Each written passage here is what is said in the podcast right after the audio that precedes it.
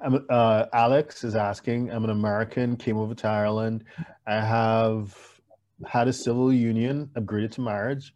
I do not work and I filed jointly in Ireland with my husband. What could be my liabilities? I'm just going to touch a little bit on the American part, although I know that she really wants to jump into the uh, Ireland part. So even though you're not working, if you have any income at all, like investment income, just please bear in mind that there may be US tax responsibilities to that.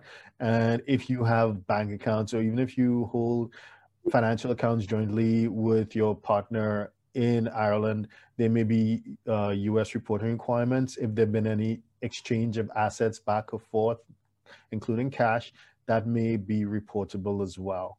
And with that, over to you, Damien.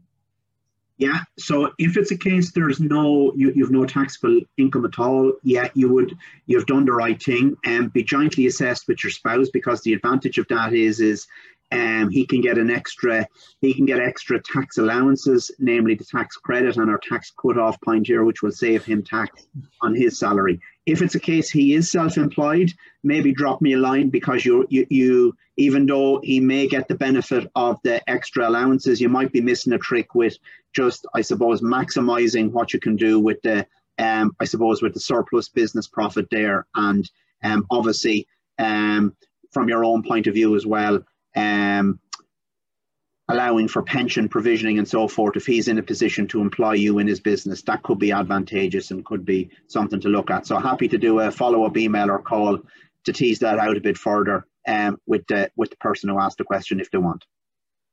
Okay, wonderful. Uh, moving